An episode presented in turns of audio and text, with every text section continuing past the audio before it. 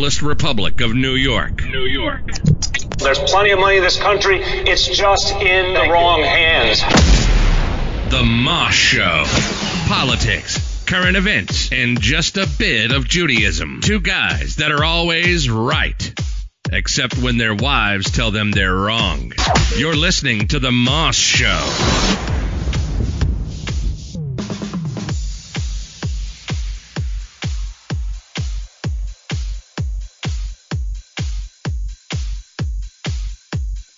Good evening, everybody. Welcome to the Ma Show. This is Nachum Mostovsky with my co-host Chesky Moskowitz. How you doing, Chesky? Thank God, Nachman. How are you doing today? Doing very, very good. Very, very good. Uh, even a little bit better, the fact that two anti-Semites are not where they wanted to be this week in the state of Israel, and uh, that's going to be our topic today. We're going to be talking all about Ilhan Omar Rashida Tlaib the two rabid anti-Semites in Congress that tried going to Israel for this week. They were going to land um, sometime Saturday. They were going to land Saturday uh, or Sunday, actually, Sunday um, in the morning, and they were going to stay there for four days. Similar to the to the types of trips that me and Chesky do with uh, members of Congress and and other people, um, except the only difference is is that at the top of ours it always says uh, trip to Israel or something, or, or USA Israel trip Theirs seems to say U.S. congressional delegation to Palestine. So we'll get into that um, as we go through as we go through the what transpired since last about Wednesday, Thursday, um, going into the weekend. Um, it seems that Ilhan Omar and Rashida Tlaib did not want to join the 71. Uh, I don't know, Chesky, you knew about this? There was 71 members of Congress that were actually in Israel a week and a half ago. Yeah, there were. There were four. There were there were 30, 40 um, Democrats um, led by Steny Hoyer, and then there were 31 Republicans, freshmen, which makes sense because there were less freshmen this year than there were Republicans. Um, AIPAC, as you know, runs their congressional trips every two years with the freshmen. They bring them to Israel, um, and um, they uh, they overlap for three days. So the congressional trip is led by congressional leader Kevin McCarthy, who is a good friend of uh, the you and I and a, a friend of, of the podcast. We're actually going to try to get him on here one of these days. We're trying to talk to him about it, and he says it's just a matter of scheduling. But yeah, for sure, we're going to get him on. We're going to get on a lot of more members of Congress um, in the day in the weeks and months ahead. Um, but in general, is that you have um, two separate trips. You have a congressional trip for Democrats, and you have a congressional trip for Republicans. And this is a joint. This is a joint trip. So there was three days of the two trips overlapped. Right. Uh, as you can tell, the enthusiasm that I'm having for this topic is because it's a topic that I actually know something about. Nachman usually is our policy guy on the show. He, he sh- overshadows me with uh, policy. So but when it comes to just the politicking, that's something I actually understand. so right. Um, so it, what's what's interesting is is that they decided not not to join that trip. They made a conscious decision to go and make their own trip, which they are they are absolutely allowed to do. There's nothing wrong with them wanting to make their own trip. The big problem is, which what I, I'm a little bit confused about, and I'm going to go through this right now, is and this was leaked this was not supposed to come out, was this was an official, this seems to have been, in, in a, however congressional trips seem to be sanctioned by Congress, whether it's the Speaker or, or the legal department of, of the House of Representatives, I'm not really sure how exactly actual workings of trips are, are legalized. But what's interesting about this one, and this was the, the official agenda agenda is, is, is like an itinerary that was given to the state of Israel. And at the top, it says U.S. congressional delegation to Palestine. So I'm going to tell you how I think this thing got leaked. As you know, well, we know how it got leaked. We know how it got leaked. The Interior Minister he he let it go. Right, but why and how did he get it?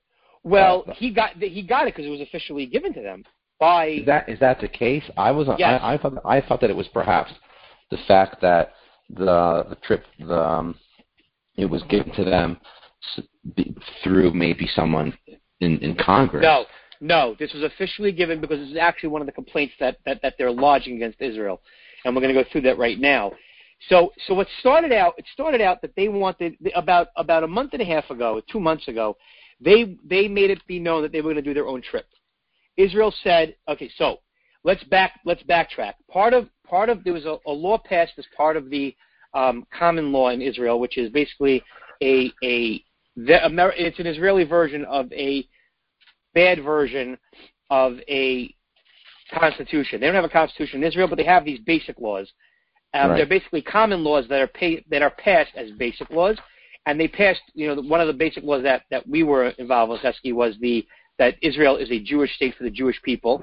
But um, one of and, and, and we were involved in that. It was passed in, in March 2017. And one of the other laws that were also passed recently was the anti-BDS, um, anti-anti. It was an anti people that promote BDS bill, which is stated that if you promote BDS in a way. So it's not just promoting BDS, by the way. That's a lot of people aren't noticed, aren't, aren't, aren't talking about. It's, it's anyone can go and promote BDS. That's freedom of speech. Israel gets that. It's when you try to do, is when you do it and you actually have steam behind you. So Israel actually, since the United States is the only country that technically has freedom of speech, um, no other country in the world has it. They may claim to have it, but they don't. Um, Israel also does not have freedom of speech. They actually, I don't even think, claim to have it. It's like make believe they do, but they don't. Um, if they did, they wouldn't ban people from running for office. So you you have what they call anti-BDS laws. So if you go and you promote BDS in a way that will actually go and hurt the country, you cannot enter the country, which logically makes sense. If you want to destroy the country, why should they let you in? You're so, you're you're you're you're being evil to that country. Hey, let's establish one fact. Every country in the world that's a democratic country does it. They Correct. have all kind of interesting rules. I mean, if you I mean, we met it, we met we met the lawyer the, the lawyer whose father t- uh, uh, created the term created the term dreamer, and that actually doesn't even come from Mexicans. It came from the Beatles. The United States didn't want to let the Beatles in. I mean, yeah, if you think about it, the fact is that England is notorious for doing this kind of stuff. In fact, um, as you probably know, um, one of the most famous conservative talk show radio hosts, Michael Savage, is banned from entering the UK because they see him as a threat. Right. Correct. This is a and fact. This is not. This is not conjecture. Michael Savage is banned from the UK. One hundred percent. So Correct. I don't see any of these members of Congress um, having any sort of um, outrage that he's not allowed in. But as you're going to probably point out immediately, that's exactly the point. That Israel has the law to protect its democracy and to protect its values, and then lo and behold, you have these two congresswomen who are going on a delegation with MIFTA, which is a pro BDS organization that actually released. Right, we'll get a, to that. We'll get to MIFTA in a second. Okay. Right. So so let's let's let's speed this up because in about 15 minutes we're going to have on the international spokesperson for Chevron. It's going to be very interesting to hear from him. So, so we have this law. The law states that if you promote BDS in a, in a substantial way that could hurt the country, you cannot be let in. Ilhan right. Omar and, and Rashida Tlaib uh, asked to be able to be let in for with a waiver. Netanyahu um, and and and um, uh, Minister of Interior Aryeh Deri Right, I don't know who gives the waiver. The waiver may come from the prime minister. I'm not 100 percent sure. But the, but the minister of interior, he made he made the you're talking about the waiver for Rashida Tlaib and Ilhan Omar. They both needed right. a waiver. So the waiver was given. This is an initial waiver. I'm not talking about the waiver that was given on Friday. The oh, initial okay. waiver, the initial waiver to get around the law. I don't know if it comes from the attorney general. It comes from somewhere in the country.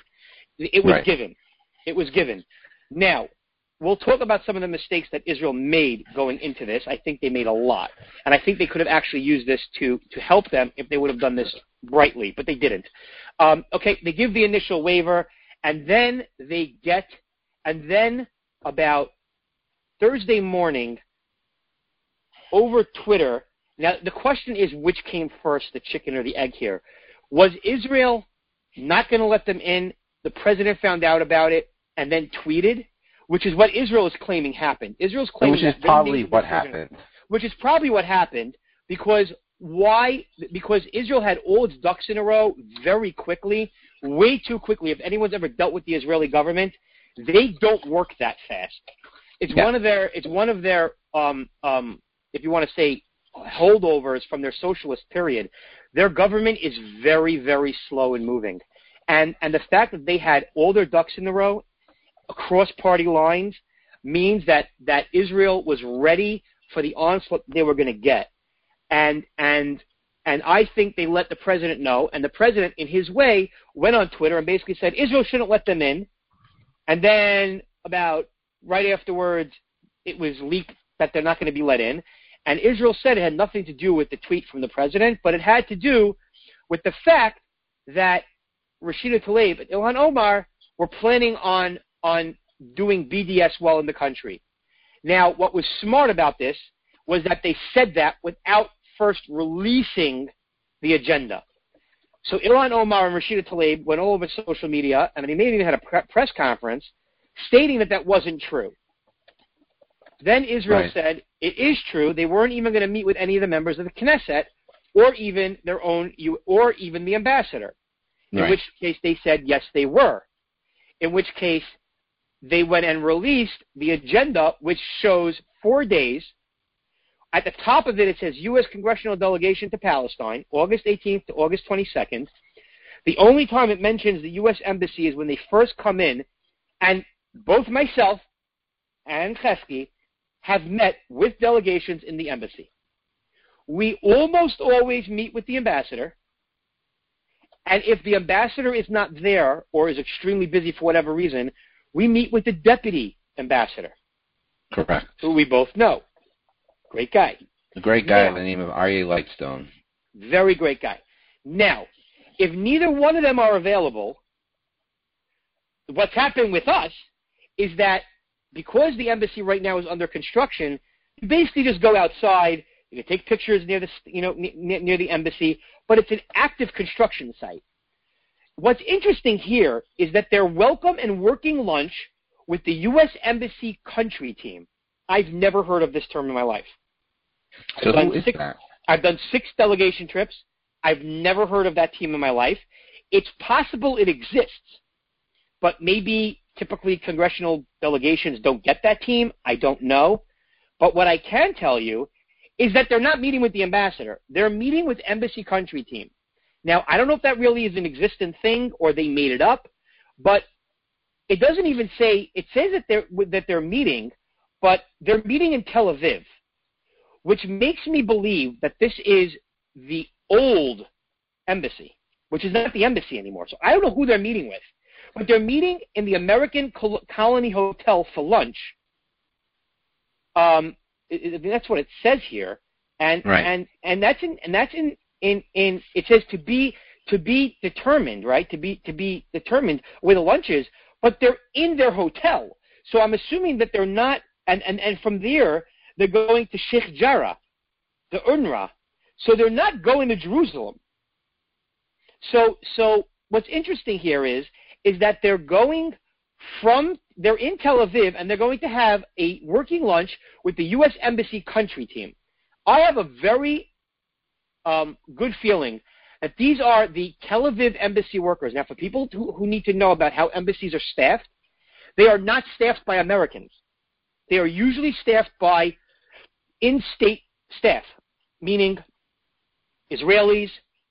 I mean, I remember when I was in Israel and needed to get, you know, and, and wanted to vote, and I called the embassy at that point in Tel Aviv, and then I called the, the consulate in Jerusalem.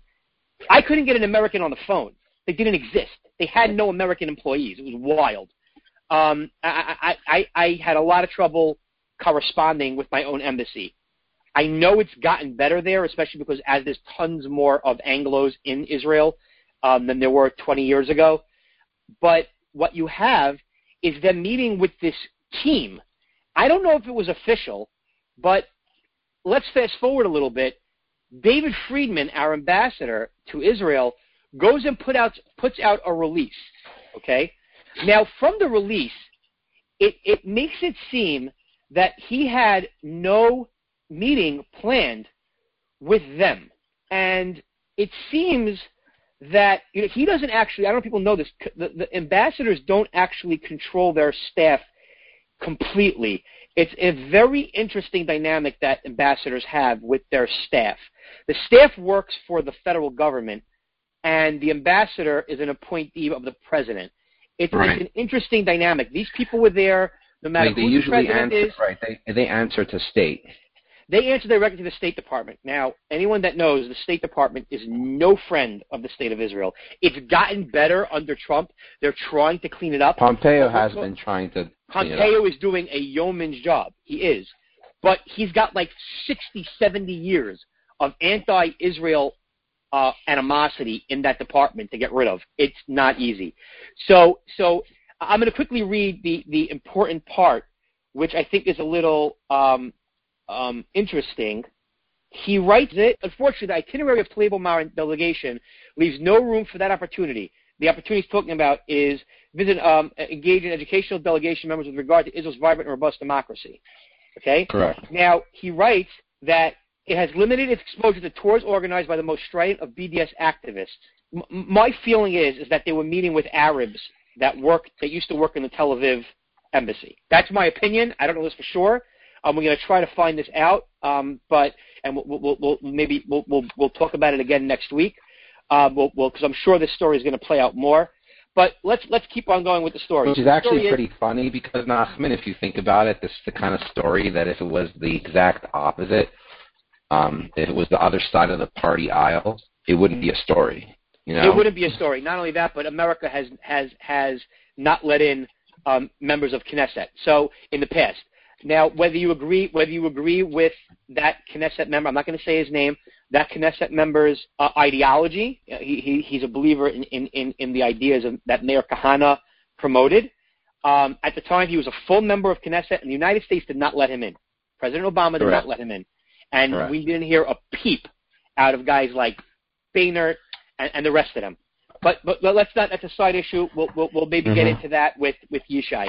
You know, what's interesting is they're they're also going to have a walking tour of Bethlehem City, a visit to religious sites, and interreligious dialogue with the Christian community, of which has been decimated.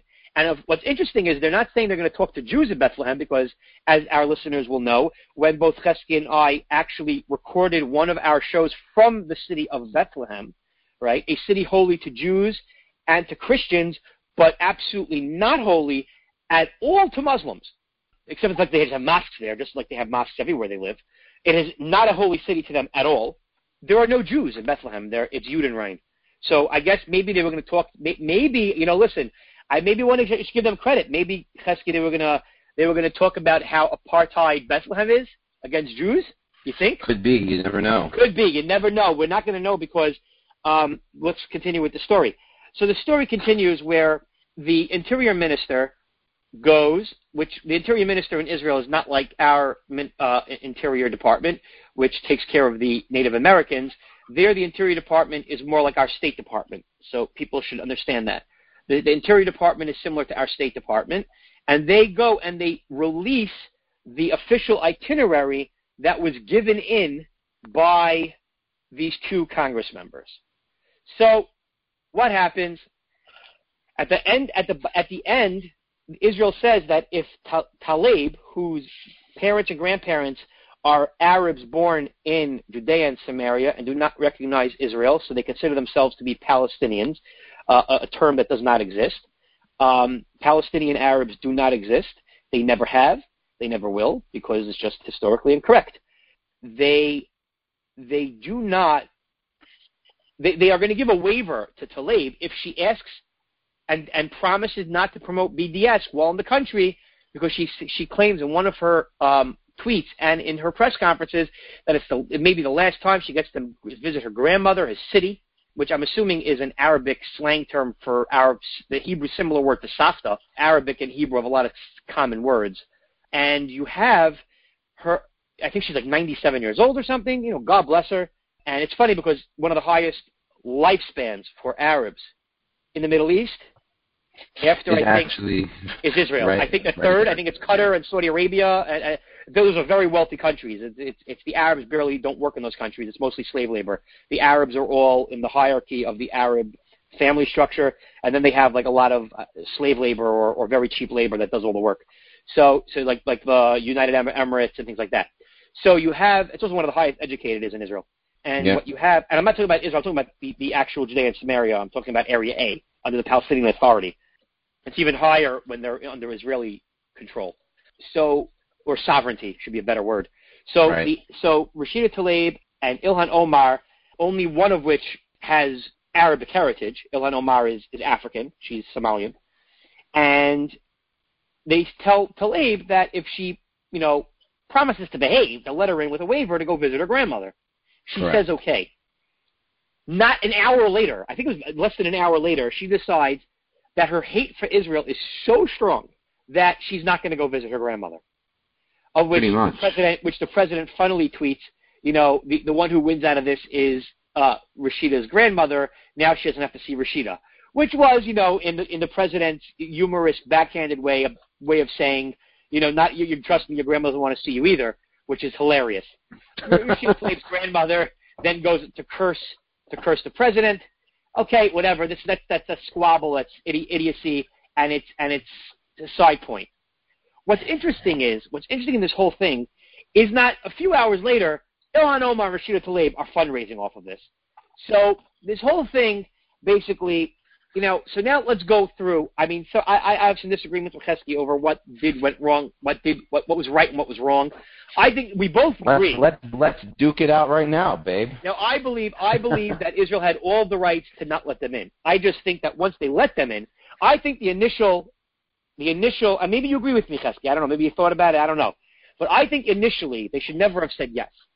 They should Yes, have. I agree with I agree with that. No, okay, so let, let me I think what they should have said was, is let's see what you want to do, and and let's work together to make sure that this is that this delegation works properly. Like every other country that allows government officials in, our government has the right to oversee what you're doing in our country. Now, had they done that, they could have quietly rejected this agenda and, and maybe said, you know, well, for every one of these things that you're going to do, you need to have something on the other side and worked it out. I'm sure they could have worked it out. Uh, maybe not. I don't know. But, Okay, so but here, here here's my perspective on this. yeah, I believe that Israel originally um, should have not let them in, but Israel was going to make an exception because, understandably, um, they would want to make an exception because that at the end of the day, these two women are congresswomen, and out of respect for Congress and the quote unquote long-standing bipartisan relationship, they had every interest in making sure that they should be able to enter into Israel. I agree with you. Now, now, now, what happened was is that the Israeli consulate, or I mean, the Israeli embassy, um, had rece- clearly had received the the itinerary, and the second that they saw the itinerary, they realized, They did not see the itinerary before the initial okay. though. oh, of course, of course, and that's why they were willing to make an exception against their rule, which I did not support, but nonetheless, I could understand the rationale um, because at the end of the day, they are two members of Congress, and they probably um, and one of which, unfortunately, sits on a very important. Uh, yeah, I mean, they both one of them sits on appropriations, I believe, and one sits on foreign affairs, Right. which which by the way are both important to Israel's interests. Appropriations has effects on uh, on missile defense programs and stuff like that. which we'll get into after we speak with Yishai. Um, there was an interesting. Uh, um, uh, it seems that the good old friend of, of, of Israel's is coming to Israel's aid, and uh, yeah, we'll talk about that afterwards if we remember. Yeah, for sure. We should for sure talk about that. But so then basically what happened is is that then after you have that situation where their itinerary is released, it starts to look very much like this trip is shaping out to be a pro not only a pro BDS trip, but a trip that's going to um, create a national incident. And I'll explain why. Do you have the um, itinerary in front of you? Yes, I do. Okay, so what is the name of that village where they're going to be visiting? Well, there's a few. There's a So few. na- name Yeah. for me the different villages. Okay, so we have we have here uh, we have here Sheikh Jarrah. Sheikh Jarrah, okay. We then have the Afro-Palestinian Community Center, Okay. Khan Al Ahmar. Okay. Then we have Well, some of them, some of them don't name the the, the okay. So Bet, they're going to be in Bethlehem, but Okay. but the organizations they're meeting are all pro BDS organizations. Of course. Well, it was done by Mistas. And That's then- expected. Yeah, and then they they meet in Mifta, then Nabi Salah, and then then they go to the Amira Wastewater Resourcing Project. Aren't they going Uh, to Nab? Aren't they going to Nabi Saleh? Salah? Yeah, but I don't see it here. It could be that because this is like uh they go to Jasser. Uh, it could it could be they are. It could be it's one of the names of one of these things that they're going to. So it says like they're doing things. You have to know where these cultural centers are. Because Like they were going, from what I understand, Ibda Cultural Center. I don't know where that is. You have to know they're where. going that, to Sheikh. You said they're going to Sheikh Jarrah. yeah, Nabi Salah. Um, so either way, I believe um, Sheikh Jarrah is um, one of those villages that they used to be. They are used to be there a pro BDS protest every single year, um, every single actually every single um, Friday um, until Israel actually put the kibosh on this pro BDS activism, and I'll explain. What used to happen before Israel actually had this anti BDS activist law was that anyone was able to come in. So you had these activists from the European Union and even from the United States, such as Ariel Elsie Gold, who would be arriving, who would come to Israel and they would be participating with, with groups like B'Tselem and Breaking the Silence and would come to these areas and they would um, participate in a protest. And the way the protest would work is that the Arabs would be um, trying to, I guess, like um, antagonize the soldiers, and then eventually uh, gets a little bit um, heated, and then one rock starts flying, and before you know it, you have a full-out riot, and the cameras are just taking pictures, and it's just showing how Right. poor, poor the These Palestinians. are very these are very very bad bad areas to go to, and and they're they're they're basically their their their their claim that this is all going to be very peaceful is is also the fact that they're going to be meeting with organizations, American organizations like If Not Now and Bend the Arc and all these other organizations, and and which is why you know we, we're going to have Yishai uh, on the phone in, in a minute Of course. So just listen to this for a second. I want Sure. to tell you something. So as you know, there was this girl named Ahad Al Tamimi, who was a Palestinian activist. She's from the village of Nabi Salah, and yeah, she, she's she's that blonde girl that you always see. yeah, meeting- exactly. So she was actually arrested in one of these protests when she like start started smacking and kicking a a soldier right. um, if you remember. And she then later went on a world tour to uh, talk, talk about how uh, how terrible her prison sentence was, right? While she was enjoying a f- pretty much the four seasons, um, which is what the Israeli um, prisons are like. Anyway, they I think if I believe correctly, Sheikh Jarrah is one of those villages where there were the protests. Now, if Tamimi and eh, sorry, if, if Ilhan Omar and Rashid Tlaib would show up to one of those villages, rest be and there was such media attention, rest be assured that Rashida Tlaib and Ilhan Omar would have partaken in that protest. And of course they would have. been- Of course they would they have. would have Of course they would have. and then they would have been arrested. And just imagine for one moment what being what kind of national in, international incident you have when two members of Congress, women with that, are arrested by Israel. Now let me tell you, let's put it this way. That is ten that is a bazillion times worse than what's going on right now Correct. if you think that the Democrats are are in full rage mode right now, just paint close your eyes for a moment and just paint to yourself what it would be like if they actually would have been arrested. You would have had total hysteria. Correct. Cute. And to to imagine two congresswomen being extradited by Israel. It would have been horrible.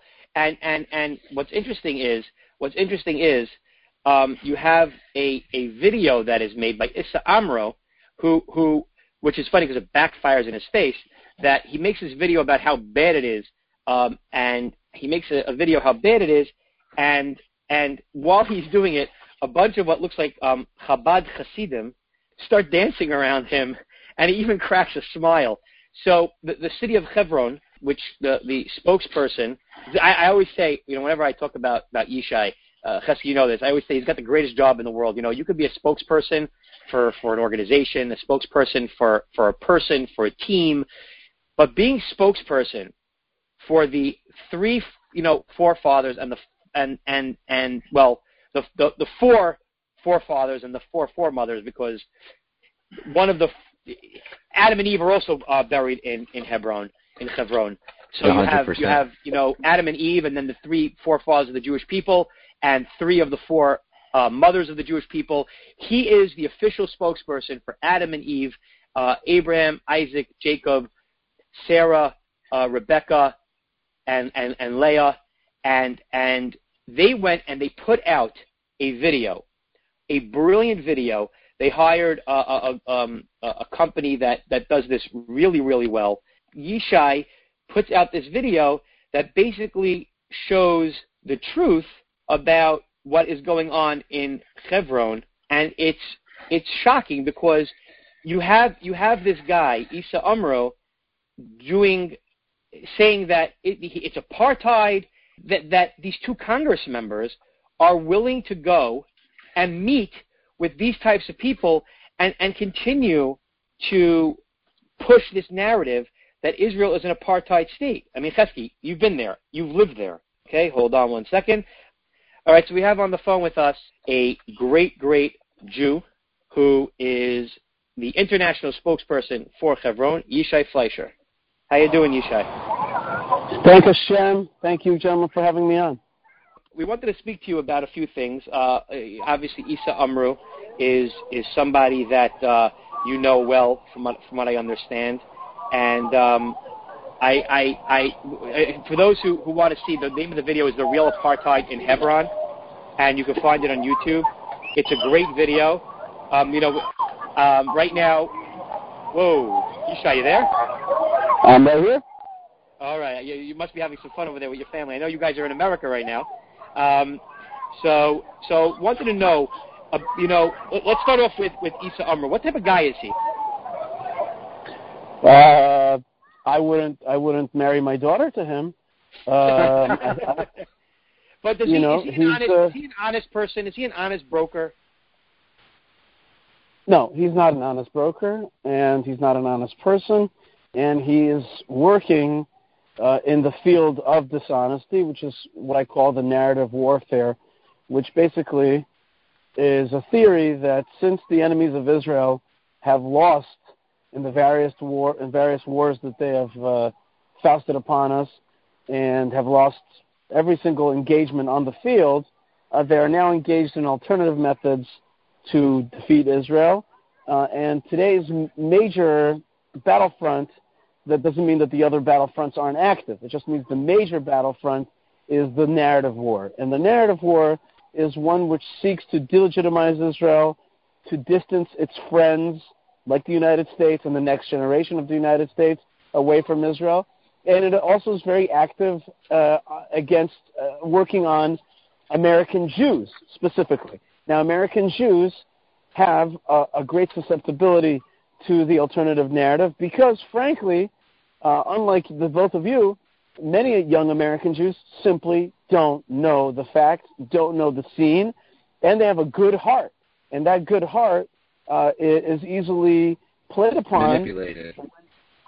manipulated if you talk about liberal values, social justice, and all the buzzwords that are active today, and you engage them against Israel. And a Jew uh, oftentimes loves to be, uh, you know, self self uh, uh, kind of reflective and. And, and, and unsure if our country is a good country. And if you tell a young Jewish person, hey, you know, your country's a thief and a rapist and all that kind of stuff, and you show them so-called facts, uh, and you have a few people uh, in an orchestra of voices saying the same thing, you tend to start to believe it.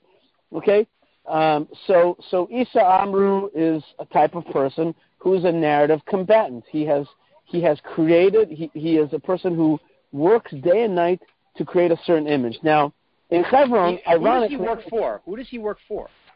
well, it varies. He he worked at some point for the Palestinian Authority. He probably still gets money from the Palestinian Authority. Uh, but he also works with various European agencies. He's now partnered with, if not now, uh, on certain projects, he's partnered with Breaking the Silence.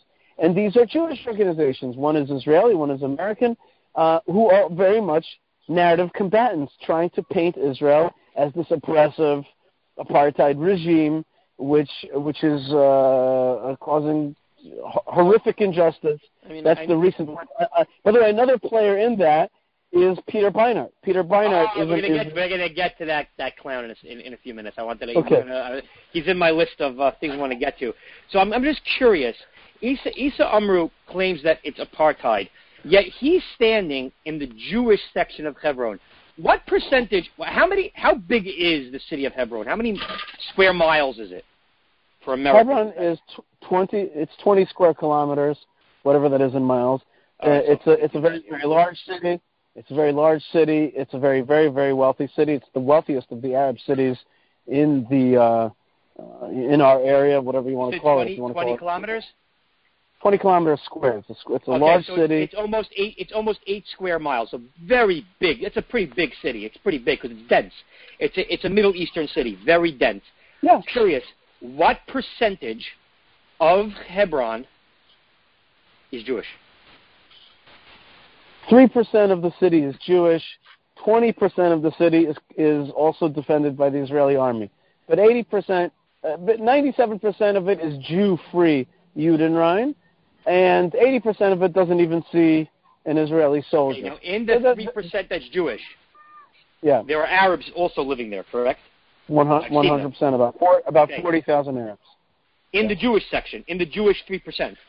Wait, hold on. Forty thousand Arabs live in the Jewish section of of Hebron. It's not. A, it's not a Jewish section. It, right. I'm saying sorry. The, the, the, the part the of Hebron of town, where you guys yeah. live, there's yes. forty thousand yeah. okay. Arabs. So I if have you want to call I'm it, sorry. You want to call I'm it, sorry, Yishai, yeah. you're wrong.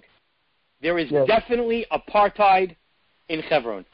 I'm just pretty sure it's not you who's doing it. Right. Let's let's uh, you know, for the sake of clarity for people to really just understand, we're talking about a city. You know what? Let's take a step back. This is something that I've always tried to explain to, to, to kind of every audience. The Palestinian movement, wherever it has been, whatever it has touched, has always ethnically cleansed Jews. Okay, if in 1929 they destroyed the Jewish community of Hebron, ethnically cleansed it. 1948 destroyed but, the old city that, of. That was that was because in 1949, 20 years later, the country was going to come into existence. They knew. Right. Well, I, again, you're, you're using sarcasm, but I want to clarify for people that don't really understand these things. Right. Right. I got you. Movement, this Palestinian movement has always sought to ethnically cleanse Jewish people from the land of Israel. That's one Can of its main goals. Why? Why? Because well, there's a few different reasons. So you could call it Arab nationalism. You could call it Islamic fundamentalism. But but under Islam, the idea that the Jews or or Christians, by the way, would control a plot of land that was once controlled by Islam is anathema, especially in the Arab Middle East. Okay, especially in an area that they have on they've had on and off control for about 1400 years. To to now see a shiny Jewish state in the middle of what they understand is their kingdom, their control, is just anathema. It's very it's just they can't they can't stomach it and and you could say you could say to me, Yishai, you know, there was also Arab secularism. Yes, yes, there has been Arab secularism, but just like Israeli Jewish secularism, it feeds off of Judaism. So too does secular Arabism feed off fundamental Islamic jihadism. Okay, so it's basically the same the same impetus. It's the same impetus. When Arafat, who was a secularist, used to yell a jihad, a jihad, a jihad. Okay, he was hearkening back to Islamic sources.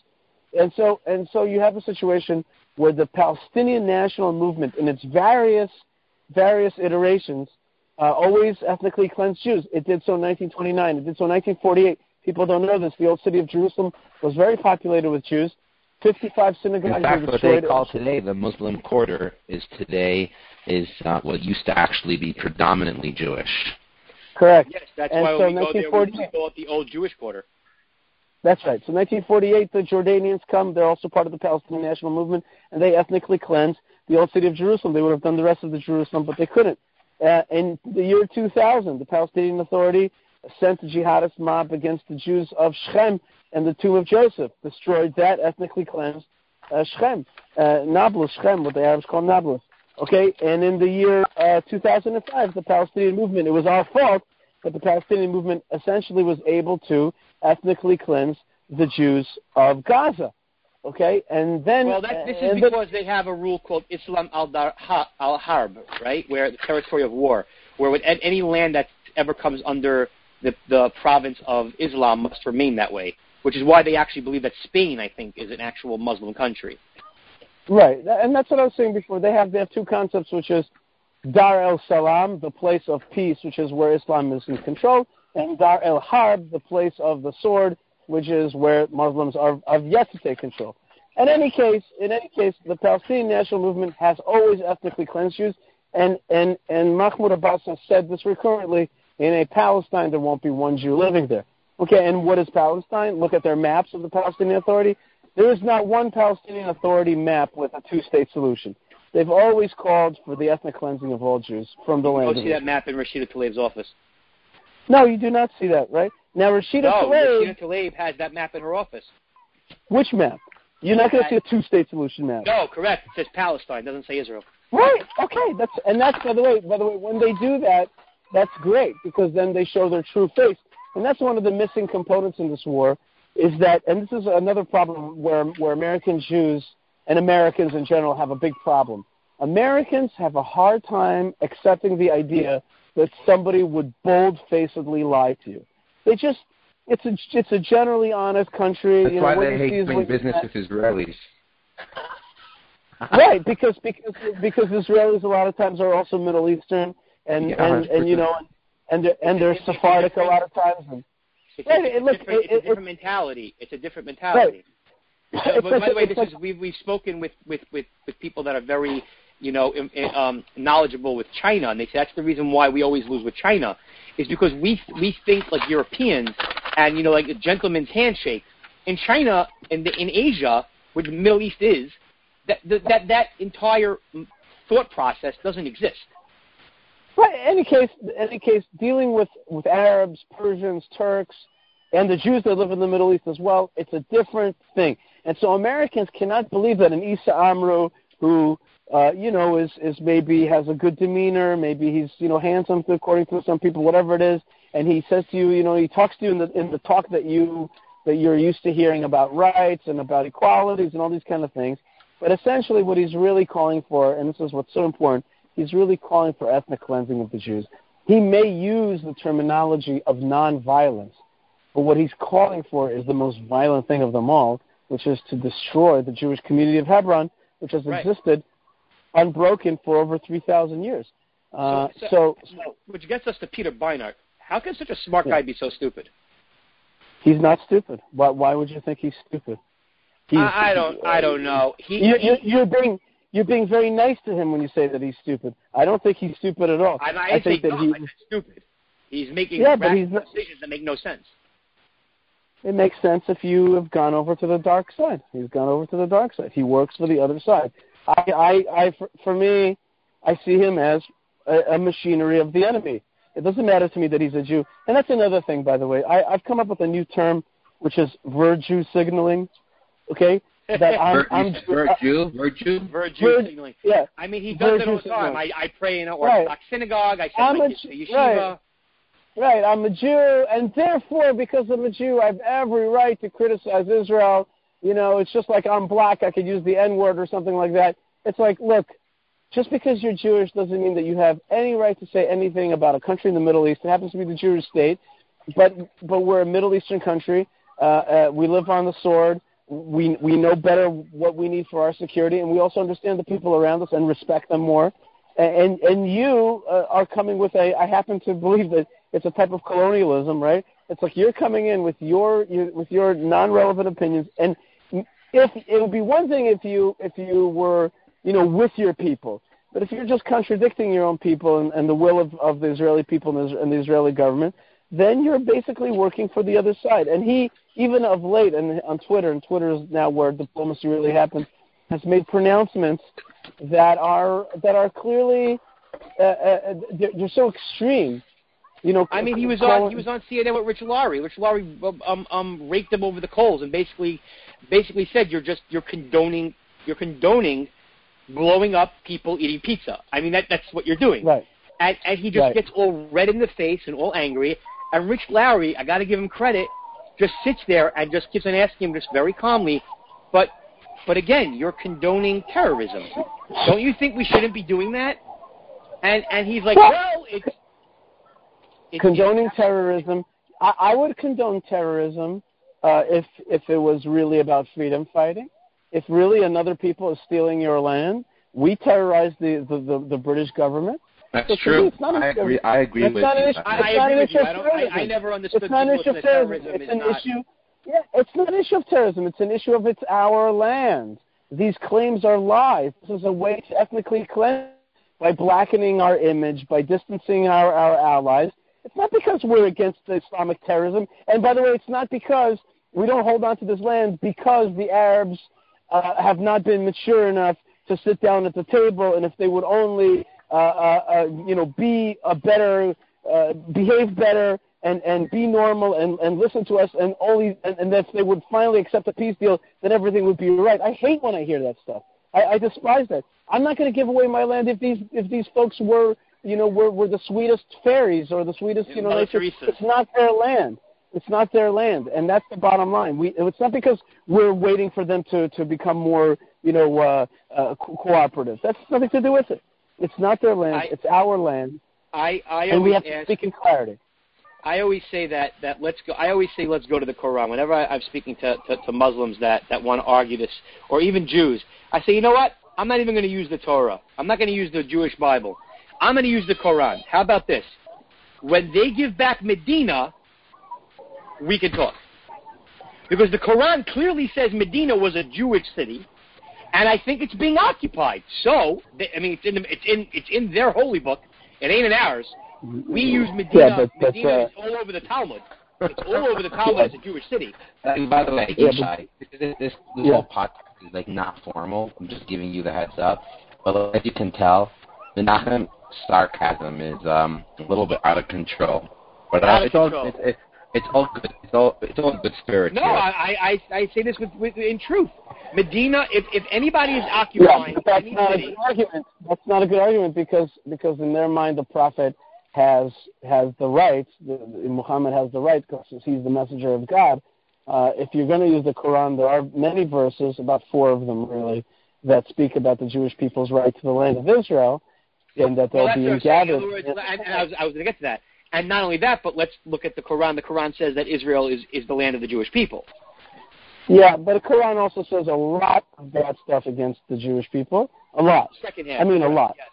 and it it's it's it's a it's a pretty anti-Semitic track, and that's a very big problem with with the Quran, which is that on the on the simple read of it, it's really an anti-Jewish book in in, in many of its verses, and so look the the, the DNA of the and and not only that, that has been stoked uh, in the last hundred years by a various combination of bringing in some of the Nazi uh, language into the Islamic world, etc. And that's people like Haj Amin al-Husseini, uh, who who really were very close to the to the Nazi regime. But the bottom line is that one of the Muslim deeply right the deeply unspoken there's a conspiracy of silence about Islamic anti-Semitism and how deep it is. Now the the problem is is that it doesn't always show itself in the classic forms of hate. It shows itself uh, today in the language of just like we saw now, uh, Ilhan Omar getting up there, being the brown person, the indigenous type person, uh, and speaking a of? What- she a Tlaib? Ilhan's black. no, no, no, Ilhan, no. Il, it doesn't matter. I don't mean brown. Like I mean the Oh, whatever it is, the Colored. The indigenous person, whatever it is. She's she's playing the indigenous, and we are the occupiers, and she's using classic language to fit us into that loop, that narrative uh, Oh, the- of making us Colonialism. The old colonialism. That's right. Right. So when when you call the Jews foreigners, so basically what you're saying is Jews don't belong in the Middle East in general, because you understand if we're foreigners in Hebron or in Judea, we are certainly foreigners in Tel Aviv, and therefore the claim is that we don't belong there at all. And the other claim, and this is this is the, the dual claims that you're facing all the time. One is that we're foreigners. The other one is that we're abusers. We're abusers, and that is basically the message. We're foreigners. We're occupying. We're abusing. And if you listen carefully, you'll hear every message has these two elements. Every single phrase has these two elements. Now we have also compounded that through a lot of mistakes in Hasbara. One of the biggest mistakes in Hasbara, and even Israel's good friends make it, and that is that is the mistake of talking about Jewish and democratic. When you talk about Jewish and democratic, you're really confusing people. Instead of saying what Israel really is, which is the ethnic national state of the Jewish people, and that yes, it favors the Jewish people as a minority in this region, and that it is an ethnic state like the other states around us. Instead, we make it out to be like it's some kind of very, you know, uh, utopia, d- democratic state. Right, a democratic state like America, which it is not. And so then the Ilhan Omars get up there and they lambast Israel for not being the total democracy that somehow right. Right. Pe- people have gotten in their heads. Well, Israel's not. And whenever I speak to liberal folks, I say to them, I've got a newsflash for you. Israel's actually not Jewish and democratic. It's Jewish. It runs also some software of democracy. Right. But it's not, you know, it's like Japan. You never hear people say Japan is Japanese and democratic. It's Japanese. It happens to run democracy for its own people, but it's not Japanese and democratic. It's not for everybody. And if you try to get Japanese citizenship, you really never will. Okay, because you're a Ganji, you're white, you're not going to get it, and you're a foreigner. And and and that's that's such an important thing that that Israel's got to be able to say. No, this is an ethnic national state to defend our minority in this region. It's, an, and it's, an, um, it's the original nationalistic state. That's it. It, it came from it, the original nationalism comes from the Jews in, in Judea, and and Samaria, and and and the rest of the the the areas of the twelve tribes, and and Uh, you know, that's right. That's right. It's it, it's built on that on that kingdom, uh, and and really there are many national states in this world. There are many national states. most That's are. another thing. That's right. That's another thing that Americans get confused about. Americans get confused on that issue because they think, and this is a, this is a relatively American phenomenon. They think that the world is like America. It's not. The world is not like America. The majority of the world, and you know what? Maybe America is a better country than the majority of the world. It probably is. You know, I'm here in America right now. It's a fabulous country. It's got so many advantages. Uh, but the rest of the world is our. There are we have a better government system than Israel, that's for sure. Listen, we have, Knesset- America is a very blessed go. country. It's a blessed country. Uh, the I, word the, the Knesset- Knesset system is a horrible system. It, it, the, the, it, it's the bad part of the English system. It's got to go. you're, Listen, you're talking about you're Look, talking the about the actual core. system, not not the members. I'm talking about the actual system of electing the Knesset. Is is You're talking just about coalition system versus versus uh, uh, direct- geographic direct based Yeah, representation. Exactly, exactly. And and yes, and it's, that's right. And and I think you are right. And there's again, America is a blessed country. Uh, by the way, it also came into being, you know, in, in not such, you know, uh, it, it's not so simple how it came into being. It really Oh, did. 100%. a hundred. These same people actually call the United States. Just so you should know, these same people, Rashida Tlaib, Ilhan Omar, uh, AOC, the, the whole cabal of, of, of people in the Democrat Party, not everybody, but a nice, a nice amount of them now, consider the United States to be just as racist and just as bad and just as everything and evil as the Jews in Israel. So this idea, this idea, it's a topsy-turvy world. No. You okay over there? He Yeah, has- everything's okay, Mark. He's at the amusement park, right? That's what it sounds. Yeah, are you, are you, are at an amusement park? That's what it sounds like. It's funny. I, I barely. I, I am at a, a at a beautiful New Jersey lake, but I'm so far away from everybody. It's amazing that you're hearing anything. Oh, uh, Um, every every so often. But um, uh, I hope I hope you're enjoying it. Um, what I wanted to ask you because you did mention the two-state solution and how and how it it it goes against everything that I guess you believe in, and obviously you know being the spokesperson for Hebron. Um, AIPAC does go to Hebron, to Hebron, correct? N- n- absolutely not. Oh, they don't. Absolutely not. No, absolutely not. They've never been to Hebron. So you meet with them, or or or pe- when they when they. But I saw that that this past trip they did go to the the tomb of the patriarchs. It says they did. AIPAC.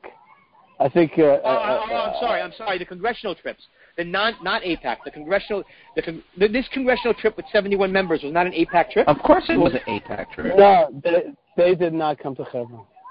They did not come to Hebron. It would have been it would have been great. Maybe, maybe they went on their own. Maybe they went on their own. Yeah, I saw. not not only that, not only that, but but I want to tell you that one of the things that I like so much about uh, if not now, which is an anti-Israel, anti-Jewish organization. They go to the west. They uh, go. that- no, that their that their one of their major claims is that the Jewish organized world does not show you the truth of the West Bank of the occupation of the apartheid and all that.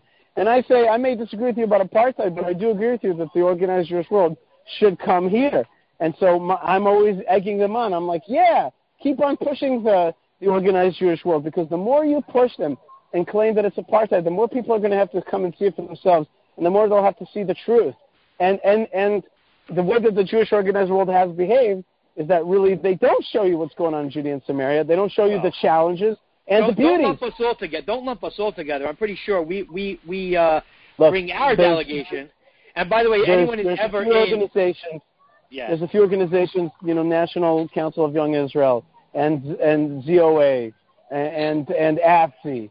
Okay, uh, they and they, they and come out. Also, yeah.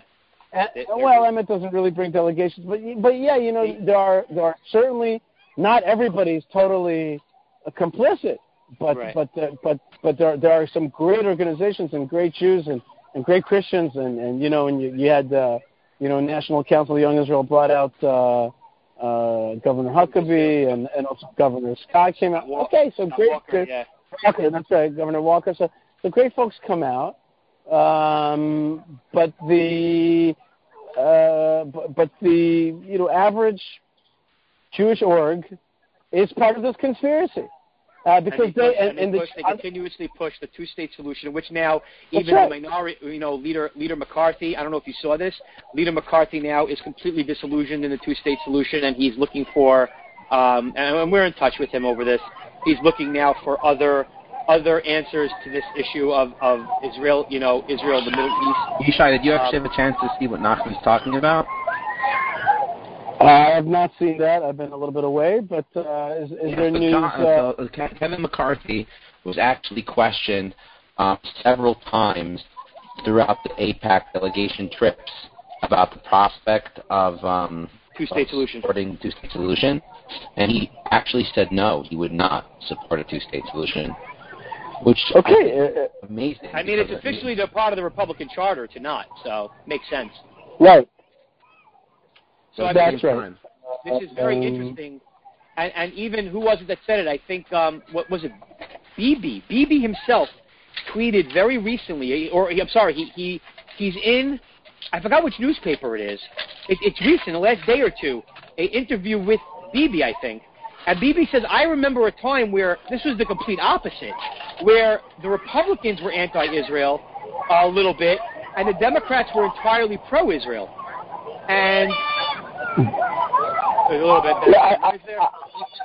I, I, I don't. I- it's something- I'm like a kilometer away from any noise, but I want to tell you that um, to me, I'm really not so interested in the question of. Let, let me restate it. I, I think that we have to nip the No, two-state my, my solution. question to you is, my, my question to you is, do you see Yeah. the two-state solution as something that's important to keep the idea of bipartisanship for Israel um, um, a, as a reality, or do you think that just with mixing this whole this whole this whole pie in the sky, completely irrelevant idea, and let the chips fall where they may? So, uh, uh, are you asking whether whether whether Israel should sacrifice its ancestral homeland, create a jihadist state, and continue an endless cycle of war in order to appease the American Democrats? Yeah, I don't think that's a good idea at all. Okay, Okay. I don't, I don't, I, I don't, I don't, and I don't think, and I don't, and I don't believe that bipartisanship uh, means that I have to do stupid things, suicidal things, uh, to please uh, an American who's a representative of Michigan or something like that. Okay, I think that I think that bipartisanship means that the Michigan congressman or woman should consider should want the strength of Israel and therefore should listen to us when we say this is what's good for Israel's security. Uh, in other words, really, I don't even the word bipartisanship is an American word.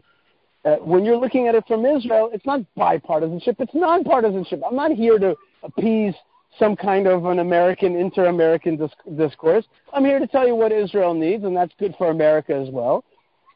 So from my from from an Israeli point of view, it's nonpartisanship. I'm not I'm not here to play for this side and for this side. I'm here to tell you what's good for our security and creating a jihad state in our in the heart of our ancestral homeland and to and, and, and taking away our ancestral rights and and and, and under, undermining the whole historic narrative of the Jewish people in the land of Israel is extremely dangerous. It's the wrong thing to do. And by the way, it's been tested and it has failed. And so therefore, uh, uh, yeah, you know, but, I, but I'm not the same going to. people that believe that socialism works is just every time it's tried, it doesn't work. It's because it wasn't tried Yeah, right. but that's not my problem. That's not my no, problem. Gaza, That- Gaza was tried, but it wasn't tried correctly. If we try it another 35 times, maybe it'll work. uh, okay. That's what they believe. So, so, I, I, I speak to them. They go, well, because Gaza, Hamas took over. It. This is going to be different. Yeah, but but again, I'm coming as a as a representative of Israel, and and, and to me, it's almost there's there's a certain kind of absurdity, in how some people talk about uh, Israeli security as though somebody from Vermont can willy nilly have a have a serious conversation about about about our security situation in the Middle East. It's just it's almost comical. And I'll, I'll tell you a story. I was in a congressman's office, a Republican congressman's office, and I laid out to him five alternatives to the two-state solution, which I wrote about in the New York Times. And and so the congressman says to me, "That's all very interesting, but what will my Jewish Democrat colleagues say when I offer them these solutions?" I said to him, "Congressman, do you ask these Jewish Democrats what you should vote for in terms of abortion?" He's like, no, of course not. You know what I mean? We're on the other side of this issue. I'm like, well, why? They have more right to talk about abortion, which is at least an issue that touches them and have they can have an opinion on, than some issue that that's that that's across the ocean that they certainly don't have a good grip on. What are you asking? I'm coming to you from Israel and giving you Israel's perspective. You're listening to some Jewish Democrat from I don't know from Connecticut or something, uh, and, and he's gonna you know hit why because he's because he's because he's got the the word Jew attached to him. It's there are there are It's issues absurd. that all Jews It's absurd. there are, it's there- absolutely there are, absurd. Jew, there are issues that all Jews should should should uh, what's it called um, uh, you know opine about or or have a say about, uh, and that is issues like like conversion or or the kotel maybe maybe. Okay, there are issues that are important to all Jews, but when it comes to Israeli security, if you know, uh, it, it's one thing like the two when of you you gentlemen. opine, you mean they can, they can legitimately give their opinion, whether we listen to them Right, or not. Sorry. everybody can legitimately give, but I, I'm going to discount people who have nothing to do with it. Now, you guys, you gentlemen, uh, the difference is is that you're backing up what the state of Israel is saying. So you're basically hearing our voice and are saying this makes sense, and you're bringing it to the halls of power in America, which is an incredibly important thing. But those people, those Jews who are out there saying the state of Israel doesn't know what it's talking about, and I know what I'm talking about uh, because I'm Jewish. Uh, that that does not hold water in my opinion. Let and me I ask think that you, uh, let me I mean, let me let me segue into like another on this, issue. just quickly, quickly on this, but it's quickly because you just broached on it, and I don't want to get off topic. Because AIPAC used to claim that about the two-state solution. When people used to complain to them, "Why are you pushing a two-state solution?" They used to say, "Well, Israel says it." Now that Israel's not saying it anymore, and and and and the, where is their claim that they always back up whatever the official um, ruling of the state is? Because they came out against. Well, when, when did this? you that you, you you gentlemen, that's that's not so much a question for me. That's a question for you. What I mean to say is, I'm not here to. My role isn't to argue intra-American issues, and I agree with you. What you just your question is is a is a Are true you still question. American a question. citizen though? Yes, I am a proud American citizen. No, no, I am a then proud. You should, then you definitely should, as an American, not as a representative, abroad, Right. able to give an opinion Right. on American politics. You're right. You, you're right that I have a, in a sense, a right to, but I'm I'm coming as a representative of Israel, and Right. you guys are, are on the ground. You're political activists here, which is amazing, and it's more your, you know, it's it's more a question for me. I'm I'm saying, hey, AIPAC, wh- why don't you, you know, you know, how- you know what, you know what? I'll answer your question a different way, which is, I say to AIPAC, hey, you guys have to listen to us a little bit more because because you're just like you said, you're not hearing that Israel has changed its opinion you're not hearing that that old way like it's almost like the big policy boat has started turning but they're not turning with it. AIPAC is not turning with it. So we have a big disagreement in israel about how to turn AIPAC's opinion. Should we kind of shame it? You know should should should we give it a hard time? I think and other people say no no. Right, and some people say, no, no, no, let's play nice with them. You know, they really are pro-Israel and, and they're very influential, and and they and we need to play nice. I think both are true. It really depends on your on your kind of. I, uh, I think the only way to, to to move that ship is is with the don, the, the donors, the donor class. and and that again, that's that's that's that's something that you have you have a handle on. Uh, uh, it's also we also have to write about it and talk about it, like what we're doing right now. is very important. Like, hello, AIPAC. Hello, the state of Israel has moved away from the two-state solution. Yeah, a lot You of can- Jewish can say- Republican donors actually support AIPAC. Do you know that? And they because They- they don't Sure. know, they don't know, they don't know. It's not Sure, because you come- they actively. you come to AIPAC, you see now the the the uh, Orthodox prayer at, at, at AIPAC. It's massive, and you're like, wait a minute. There's a lot of Jews here. There's a lot of pro-Israel Christians here. They're more right wing than AIPAC is. They're more nationalistic than AIPAC. is. AIPAC, I don't know if you know this, Yishai. AIPAC actually started a, I mean, behind the scenes, obviously, they're not directly di- connected to it. They started this super PAC called Democratic Majority for Israel, which Right. is 100% a partisan PAC. They don't have a Democratic, uh, they don't have a Republican majority for Israel. Um, it was specifically targeted to help um, incumbents like Steny Hoyer, who, by the way, are being challenged by squad um, appointees in their districts. But at the same time, the fact that AIPAC is getting involved in this kind of way, um, it hurts their cause tremendously because it adds a certain partisanship to their um, act- activism, which, in my opinion, hurts Israel. And the pro-Israel community has to be very vocal about this to tell AIPAC to stop this meddling because it actually hurts Israelis. Um, my my my only comment on that is again that that that's that's your ballpark. My ballpark is to say to them, AIPAC, come to Judea and Samaria, come see it for yourself, show people that they're. that- I, I, let me give you one argument that I really feel strongly about AIPAC, which is AIPAC has a giant conference every year, which I go to every year. It's called the Policy Conference I see there. biggest right the biggest policy challenge that we need to be talking about today is the future of the West Bank, Judea, and Samaria.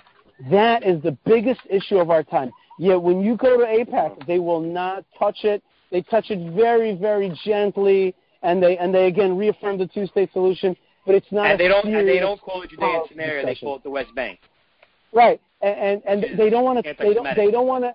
They don't want to get into it. They just don't. They don't want to touch it. It's too much of a hot potato. And I'm like, guys, if you don't want to talk about Judea and Samaria, I just say Judea these days. If you don't want to talk about the, the future of Jews in Judea, then and then you're like you're you're you're you're you've become uh, you've become kind of irrelevant because you're not talking about the issue of our time and you're not arming the young people. And this is my biggest contention of them all.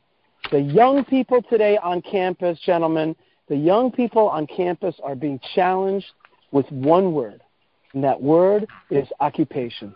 They're going to hear it every time they talk about Israel. They're going to hear somebody say, You're occupying somebody else's land. If AIPAC and the Hasbara organizations don't help a young Jew be able to, or a pro Israel person, by the way, The Hasbara in, in. Israel is is is uh, it doesn't Uh, exist. I'm talking about here in the United States. If a young and, and, and let me make it so simple and clear.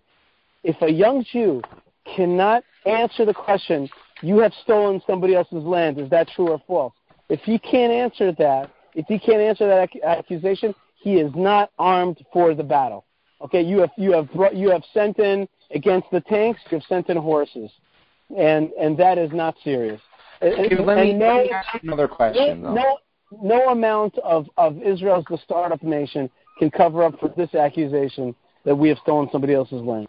And so that's what that's the main thing that that we uh, this generation, especially the two of you, have to help create is is a sense of clarity about our rights to our homeland. Let me ask you a question, though. I mean, I, I'm assuming that you want to give back to your family, so just let's wrap this up with one more question. What happened? And, and I know it's going to end up like a two-minute, three-minute conversation. So just like this is how I would like to conclude. You saw what happened right now with Rashida Tlaib and Ilhan Omar, right? Mm-hmm. If you ran Hasbara in Israel, how would have you dealt with this issue from the get-go? And what do you think Israel can do better to to st- stronger convey its opinions, that um, we won't we wouldn't have a situation like we're having right now? Or do you think that Israel dealt with it 100% like 100% correctly, and it's just it is what it is, and there was a lose lose situation, and they just did the best they could with what they were given? Uh, I think that I, I think that there was definitely some courage that was shown uh, against Ilhan Omar and, and Rashid Tlaib, but but there's many other ways that that that that, that it could have been handled. Um, let's put it this way: I've seen situations handled worse. It wasn't so so bad, but uh, but the first thing is we have to always proclaim our indigeneity in, to the land of Israel. We have to proclaim our eternal connection to the the, the great cities of Hebron and Shechem and Beit El and, and Beit Lechem. That's number one. Number two, I would change the name of the West Bank, even Judea and Samaria. I would start calling it the Israeli territories. Just call it that. It's the un, unannexed Israeli territories. Meaning, just like America has territories, there are American territories like Samoa. These are controlled by America. They're not fully annexed. They're not fully made into states, but they are territories and important places that belong to the, to the United States. So too, Judea and Samaria, the, the so-called West Bank, are not yet fully annexed, but they are the Israeli territories. Start saying that. Then start talking about the fact that, that we are, are never going to leave these places, and people can just forget it, uh, and, and that they'll, they'll never, we're, we're, only going to be strengthening our presence here, make the, our intentions clear for the future. Um, um, then start, you know, start making it clear that there is no two-state solution. Uh, then start delegitimizing the uh, the Palestinian Authority by showing it for what it is, which is jihadist uh, and corrupt uh, and, and suppressive of not only uh, it's not only anti-Jewish but it's anti-Arab. Make it clear to people what the Palestinian Authority is, and we've been doing that a little bit on Twitter, trying to show uh, uh, what what the real story is. Um, and and look, every time uh, the, my my whole attitude is just to be more aggressive, more aggressive, more aggressive with the terrorists. For example, when a terrorist comes out of a town, I guess we didn't talk about this, but like when a terrorist comes out of a town, I say, okay, okay, you know, you come out of this village, let's say Beit Farouk, uh, uh, uh, a, a, a jihadist terrorist comes out, you say, look, I don't owe you guys entrance into into Israel for work. I'm taking away work permits for half a year because a terrorist came out of your town. That means there's an education system of terrorism there's an anti-Jewish sentiment. We're going to punish that because we're not going to let that we're not going to let that slide in our state. We're going to be strongly anti-jihadist. We're going to be clear about about our future of holding on to this land. Towards the Arabs, talk also about God and about Allah and, and our rights, like we talked about before, vis-a-vis the Quran. Towards the West, so you would, you, would, you believe in collective punishment? Uh, so do I. But... Uh, absolutely. Uh, of course, I believe in collective punishment. That's just the way of the Middle East because there's a collective war against them. That's another thing. Uh, one of the first things that I would do is get rid of the word peace. We're not in a time of peace. The other side, it could be Iran, it could be uh, uh Hamas, it could be Islamic Jihad, it could be PFLP. The, the various Palestinian factions talk day in day out about war against Israel. So why why would we talk about peace? There's no peace. You're talking war. So I'm going to talk war right back. And of course, the difference is is that you, uh, uh, the difference is is that we're still willing to hear that there are decent people in that society that may be not part of that. But let's be real. It's a societal phenomenon. You could go into any Arab village and see posters of terrorists, uh, uh, um, uh, squares named after terror. So let's be real about that. So I, of course, I believe in collective punishment. Just like they, it's, it's not collective punishment; it's a, it's a war. That's just a simpler term for it. Okay. So yeah, of course I believe in collective punishment, but I don't. I'm not saying kill everybody. I'm saying you don't have to have a work permit. If you weren't able to police yourselves in this area, then you shouldn't come to Israel for half a year. And I'm sure that that would solve the problem very quickly. Um, um, and in terms of narrative, speak to people with clarity. It's time to make it clear. We intend on staying in this land forever. We don't intend on creating a Palestinian state. We've tried it. It's failed. It's the wrong thing to do. This is our ancestral homeland. We intend on holding on. And we're going to figure out a way to give the most amount of rights to the most amount of people without endangering our security. Okay, because that's number one. The number one goal of the Jewish state is to be a defender of the Jewish people. That's its number one goal. Uh, and it's not its number one goal to create rights for Arabs, etc. So you know, it's it's going to take it's going to take a little bit of. Uh, if I had to reduce it to one word about how I would handle the situation, you might find this kind of ironic. the the one word would be clarity. Speak in clarity. Speak in clarity about what we what we intend to do with the future of this area, how we intend to treat people, how we intend to be bad to bad guys and good to good guys, and how we intend to hold on to this land forever. Speak in clarity, and you'll see a lot will be healed through that clarity. Very good. Thank you very, very much, Yishai, for, for coming on. And if anyone ever finds themselves in the holy city of Hebron, uh, call before and uh, try to get Yishai because he gives one of the best tours. I mean, you got to have a pretty big group in order to get him, but he he gives one of the best tours of, and and he'll also give you, if our Christian friends, he gives you the entire historic um, narrative and the real narrative of the city of Hebron. So Yishai, go enjoy your family. Thank you so much, and uh, I guess have a safe have a safe trip in America. Thank you very much, and I want to thank you, gentlemen. I I, I don't know. Uh, I, maybe you do know, but but I know that you guys are doing an incredibly important job, and I'm very excited that there's like this new young generation of like tough, smart whippersnappers that are out there fighting the right fight. It gives me a lot of confidence just to hear you guys on the air talking about these things, and not just on the air, but I know that this on air aspect of what you're doing is a small aspect of the real activism, which makes it so this show so much more deep because you guys know what you're talking about. You're meeting the people, you're active on the ground. It, it fills me with a with with a lot of hope. You know, there's a lot of things out there that make you think to yourself like, oh my God, you see the J Streets and you see the If Not Nows, you see the young Jewish people being brainwashed. You're like, oh my God, but when I hear the both of you, I'm thinking to myself, there's a, there's a strong future, and it also comes with a great heritage of where you guys are coming from. So I want to wish you a lot of strength, and I look forward to a lot of victories together. Ezrat Hashem. Okay, thank you, thank you, Yishai. We're looking forward to seeing you in Hebron again very soon. Yashikach. Thank you again. Bye bye. So that was that was a that was a very interesting interview with Yishai, um, and and you know we'll have him on again as you know if, if Hebron or or some of the other types of topics um, come up. I don't know if people knew that I think he was originally involved with with Arutz Sheva, so he his knowledge of of, of these of these ideas and, and these topics go way back to the original Oslo Accords. He's he's a great guy. Um, he really does give a super terrific tour of Hebron, of Hebron, and um, and it was great. You know, we spoke with him a little bit about the Hasbara, and I, I, I had, you know, before we brought him on, I, I was saying how I, I don't agree with the way Israel handled it, only because from a Hasbara perspective, not from a legal perspective. From a legal perspective, I, I think they did a very good job.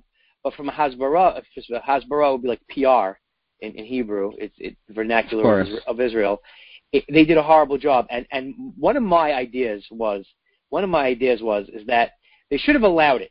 But what they should have done, what they should have done, was turn this on them by having buses of, of, of Jews ready to go into Bethlehem with their with their yarmulkes on, with their kippas on, their head coverings. When they go to the when they go to the up to the Temple Mount, you have Jews and Christians go up with them and pray up there. Which, by the way, for anyone that knows, you're not allowed. Um, and and but with Nachman, the did you see this was what just came in on the wire? with the president. Yeah. So let's let's Um, wrap up I, on am gonna play. I'm going to play. I'm going to play that. Hold on one second. The president says, any Jewish people that vote for a Democrat, uh, I think it shows either a total lack of knowledge or great disloyalty.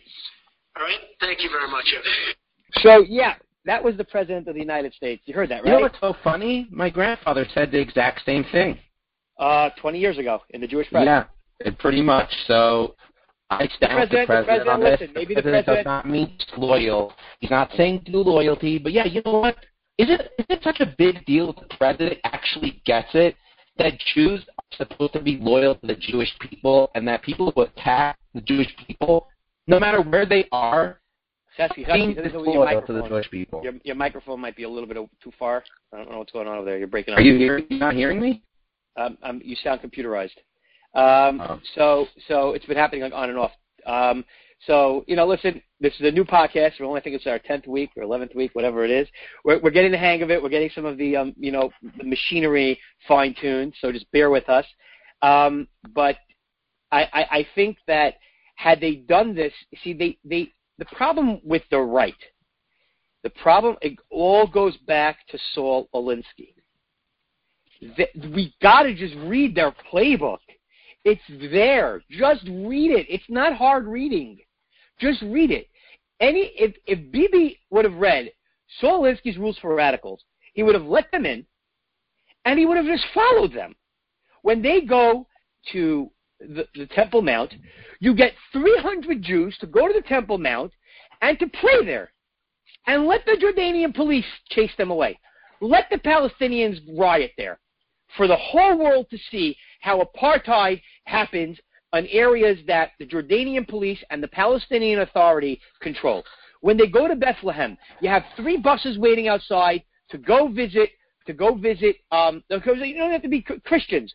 Uh, to, to, with buses of Jews that want to go into Bethlehem to go see um, um, the the areas that that the king uh, uh, uh, that King David King David started out his kingdom in Bethlehem. He didn't start in Jerusalem. Jerusalem came later. He started in Hebron and in Bethlehem. Of course. Um, uh, you know, in the Jew, in, in the Jewish Torah, Bethlehem and Hebron are the same thing. Beis Lechem he Hebron. That's the, they're the same city. It's one huge city. It happens to be separated today, but in in reality, that whole area is the area of Hebron of Beit Lechem. Um, it's one area with two names. It's sort of like you know Jerusalem and Zion. A lot of the Jewish cities had multiple names. So so you have this idea that there's apartheid. Well, why doesn't Israel just use this use this to show that the apartheid is only in Arab-controlled areas? But they didn't. Now, I think it ended up because you know they can't help themselves. You know, these, these progressives they can't help themselves. They ended up shooting themselves in the foot because I got to give Aryeh Deri credit. I think he saw through this, realized that Tlaib there was no way in the world she was going to come anyways, so agreed to let her come, and then she said no. And a lot of these Democrats, within hours, and Republicans, by the way, there was some Republicans. I got I got to admit, Marco Rubio blew it big time on this one. I think he should have kept his mouth shut, or at least like some of the other guys. Ted Cruz came out, some of the other senators came out and said, "Listen, Israel's a country of laws, and just like America, they're allowed to abide by their law if they so choose." Uh, I think what Marco Rubio did was wrong. I don't think that he's see that's the difference. Marco Rubio's track record with Israel is extremely strong, whereas you know Steny Hoyer's is not. So I mean, it, it, AIPAC perceives it as strong, but it's not you know, Chuck Schumer can claim from today to tomorrow, tomorrow to be the Shomer Israel, Shomer Yisrael. You know, he screams that at the Israeli Day Parade. Yet when he had the opportunity to completely squash the Iran deal, and if anyone tells you that just because he voted against it means that he was against it, knows nothing about politics. Chuck Schumer, for anyone that doesn't that knows, and for you now for all of you that don't know, is the only Democrat in the entire Senate who can raise money. He's the only one. People don't know this. Nancy Pelosi is the only House member that can raise money.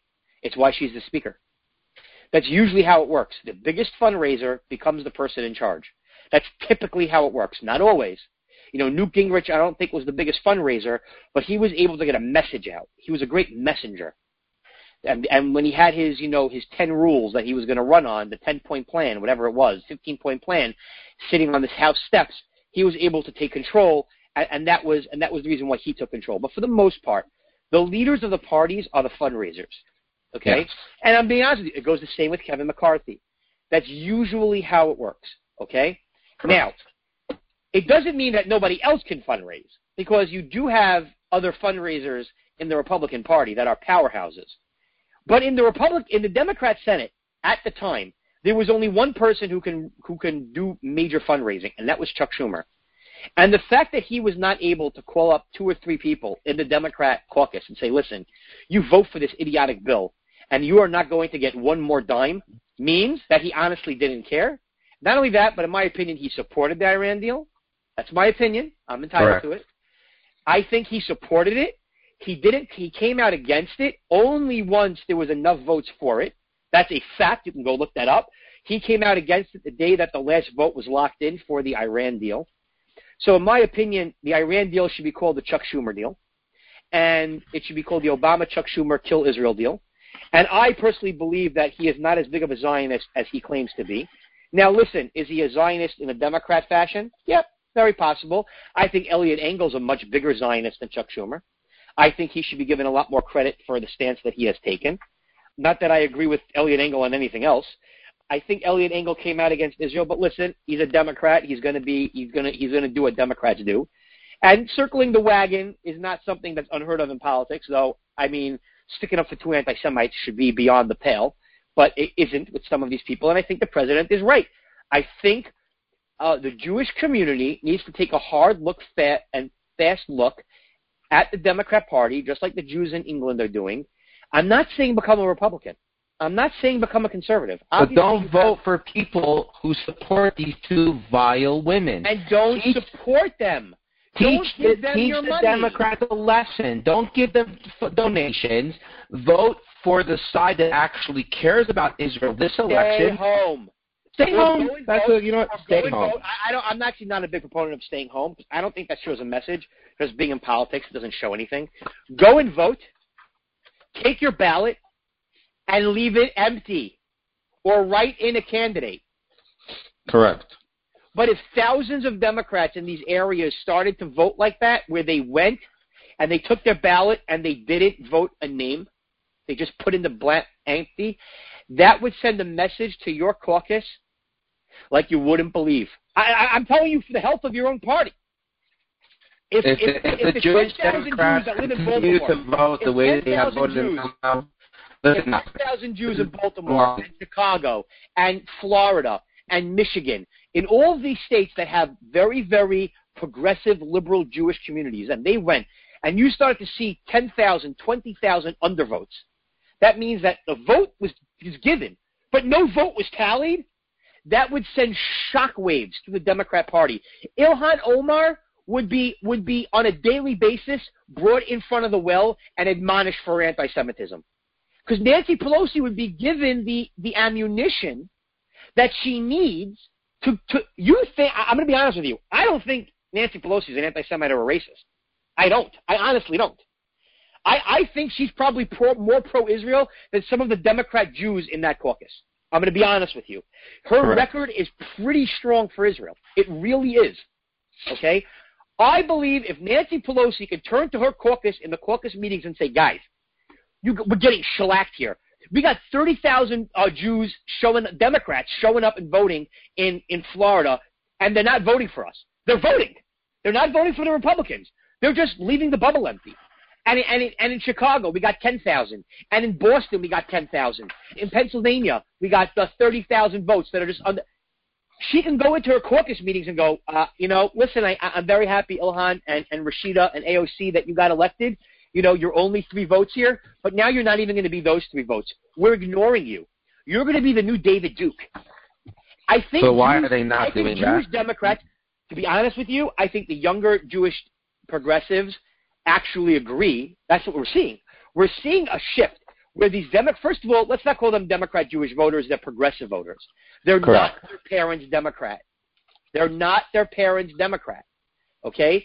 You, what you're seeing now, They don't believe in the Democratic Party the way we that way that and quote under unquote. Jewish law, under Jewish law, many of them aren't even Jewish. Oh my gosh, under- not when you and- say and- that we're going to get in so much trouble. No, why? I, under Jewish law, most of these people don't even have one Jewish parent. That's true. Oh yeah, like the like the, the Jews of color. Yeah, there, there's, there's some lady that goes around claiming to be Jewish because she claims so. She has, she doesn't have a Jew. Her parents are Christian. She said, "Well, I decided that I want to associate with Jews, and I want to, uh, uh, uh, I define myself as Jewish, and I'm, and I, and I, and I'm a member of." I don't know what organization she's members of, either Bend the Arc or, or if not now, whatever. But from from the, the, the, the supposed story of this lady is she's Christian. She's not Jewish. Now, no one's been able to show that she has converted under any spectrum of Judaism, even Reconstructionist, which is basically you give a donation and you're Jewish. I mean, Right. it's it's these people are not, and for the most part, you know, uh, and listen, Jewish law again, like like Yishai said, we are an ethno-religious people. Being Jewish comes along with Jewish law. I'm sorry if that offends some Jews that don't like Jewish law, but that's the reality. Just like being Right. an American, you got to follow American law to become an American. You got to swear allegiance. Well, guess what? To become a Jew, you got to swear allegiance to Jewish law. Okay? Correct. Now, I know that offends a lot of people. Guess what? I don't care. Being offensive, just because you're offended doesn't mean what I'm saying isn't true. You get to get offended. That's, that's your right. Hate speech doesn't exist. It's, it's a myth. Speech exists. Now, unless you are willing to follow the 613 commandments, now obviously not everybody follows all 613 because some are for some people, some are for others, some are for bankers, some are for farmers, some are for our Levites, some are for our priests, some are for our, our converts. Um, you know, one of the 613 commandments are the laws that actually are the ones of how you do a conversion. Well, I can't do those because I'm not a convert. I, I was born Jewish. So 600, it means that you accept the, the, the yoke that the 613 commandments puts over a person. The fear of God, going into the, the ritual bath, and then going in front of a tribunal, a Jewish court, and accepting Judaism. Now, if you're uh-huh. not willing to do that, you're not Jewish. I don't care what any other stream of Judaism states. It's irrelevant. They can make up their rules to, from today to tomorrow. These I would willing to bet that first of all, most of the people in Bend the Arc and If Not Now and all these other organizations, most of them are not even going to have children because they're not married and, and they don't believe in it for progressive reasons. They they think the world's a horrible place. Why would you bring kids into it?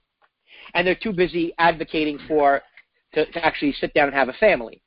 But Correct. but even the ones that are, they're not marrying within their own within the Jewish religion.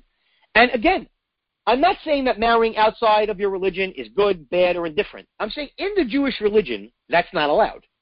So, if you mar- if a male marries a non-Jewish female and has children, those children are not Jewish. They're not. The state of Israel does not recognize them as so. And I know that's insulting. I was at, uh, at an AIPAC event, and somebody got up and said it's disgusting how my grand I'm a I'm a Holocaust survivor.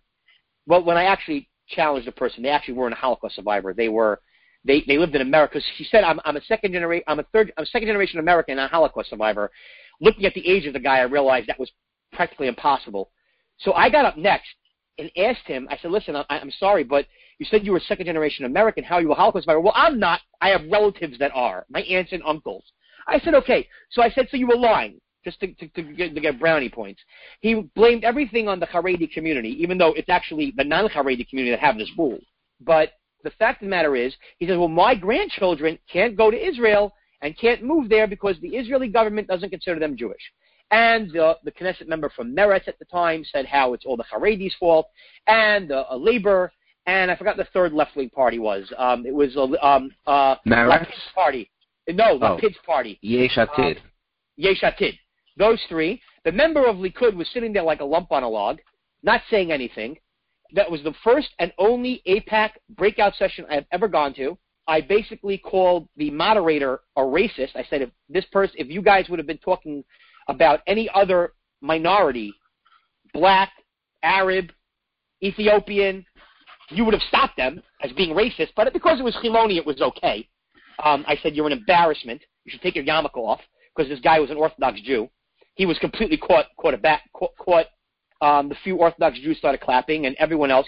And I turned to this guy and said, listen, I, I'm very sorry that your progressive values trumped your Jewish values. If your ch- grandchildren aren't Jewish, why would they want to live in the Jewish homeland? It doesn't make any sense. He's like, what do you mean? I said, well, I'm curious. Do they actually abide by any of the Jewish customs or rituals? He goes, no. I said, do they have a Christmas tree? Yeah. I said, so why do they want to go to Israel for? I said, America's just fine and dandy for them. Well, they don't want to, but what if they do? I said, well, what, what, what if, what if I, you know, what if, what if I want to eat a cheeseburger? What if I want to be the Pope? I mean, what, what if, what if? What type of stupid question is that? I mean, I, I didn't answer that to him. I was looking at him shocked because I just didn't know what to answer at the time. Like, what if? I mean, it, it, the problem is, is progressive Jews have taken off the Jewish part and they've kept the progressive part. There's a famous Ben Shapiro video where he talks about the Jewish vote, and he basically says the Jewish vote is the Orthodox Jewish vote, which overwhelmingly votes Republican. I'm not saying everybody. Listen, I am on the New York State Conservative Party. I have a good friend of mine, and the reform, he's a Reform Jew. He's actually quite high up in the hierarchy. He's the, also there with me. He's a conservative. But he has to keep to himself because he doesn't agree with any of the stuff that's going on in his movement. You know, I'm trying to convince him that maybe it's not, his movement's not for him anymore. But, but you know, it, it, it's it's a very very big problem. Progressivism has completely taken over the the other forms of of Judaism, and it's a very very big problem. And I think the answer is going to be, unfortunately, with the Pew Research, you know, they did their the Pew study. The answer is going to be when those other, you know, as they marry out and don't have children, and the Orthodox, you know, stream becomes the majority stream in America, which is going to happen in the next decade or so. And what you're going to see is a massive shift. But the question is, what happens up until then? And up until then, I think we're going to continue playing this game. And I think you're going to continue blaming Trump for everything. I mean, you have somebody.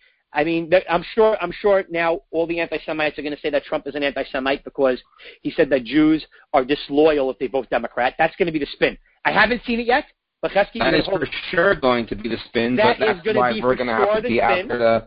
The to- spin is going to to be that him. Trump said you're disloyal to America. No, he said you're disloyal to Jews. He's saying you're being disloyal to the Jewish people. Okay, Judy, Jews are a very one of the only with one of the only ethno ethnocentric religious na- national thing out there. I think the Yazidis are kind of quasi the same, and both of our religions kind of go back almost as long as each other. But the difference between the Yazidis and, and, and the Jews is that the Jews have their national homeland back from the, you know, the initial area. The Yazidis are the people of Nineveh. If anyone's ever re- read the book of Jonah, that's the, that's those people. They are an ancient people as well that also have their own religion, their own peoplehood. It's it's the same thing. As Yishai said, Americans tend to think like Americans. There's nothing wrong with that, but the problem is is that that's not the way the world is. And I think uh, Trump realizes that. And again, I always go back to what I think the, jump, the Trump doctrine is. And I think I'm the one of the first, if not the first, to say what the Trump doctrine is. And I think it's reality on the ground. Reality on the ground is that the Republicans are much more favorable to the state of Israel, to the Jewish people, and Jews that are being, you know, voting for the same Democrats over and over again, I think are are showing a certain amount of disloyalty to the Jewish people, and I think he's right. hundred percent, hundred percent. Jewish voters have to start making choices, Yes. not because they want to, but because of the Democrats are forcing them to. You know And what? let's- Maybe maybe for one vote, Israel and the Jewish people should be a more important thing than Planned Parenthood. Maybe just once. Just once. Yeah, pretty let's much. See, let's see if the Jewish Democrats can do that. Let's see if the Gem- Jewish Democrats can put because a lot of them wear those Planned Parenthood buttons into into the voting booth.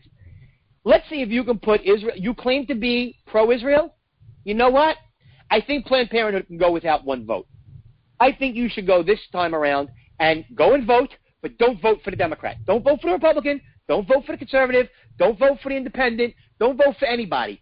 Go and vote and leave your vote blank. Leave your vote blank. Send a message to your party that you're not going to take it. Because if you don't, you're going to be the Labour Party in England. You're going to have no choice but to walk away. And you're going to have no home. Because listen, I'm not going to tell you you're going to become conservative overnight. So obviously the Republican Party is not for you. You have progressive values. Those aren't going to go away.